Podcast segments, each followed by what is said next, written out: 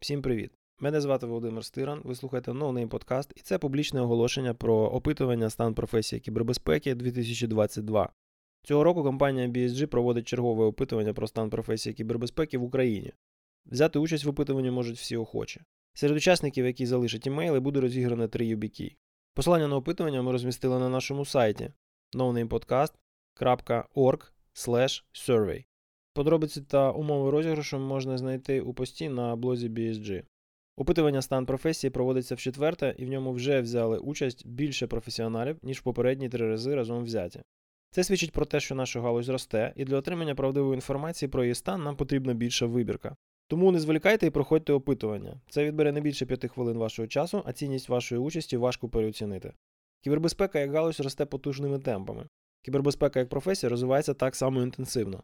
Як і в будь-якій професії, серед нас є початківці, досвідчені спеціалісти та справжні експерти. Розуміння власного розташування на кар'єрній драбині та загального стану індустрії та ринку праці допомагає як роботодавцям, так і професіоналам. Це цінні вхідні дані в алгоритми прийняття рішень, про розширення штату та про подальший професійний розвиток. Кожен учасник опитування зможе дізнатися про його результати.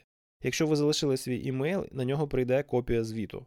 Решта учасників зможуть дізнатися про результати на блозі BSG.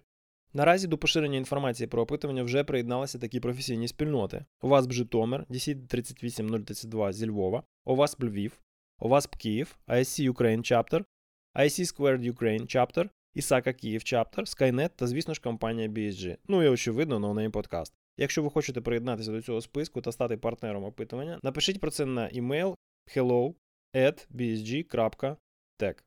Це було публічне оголошення про опитування стан професії кібербезпеки 2022 від NoName Podcast.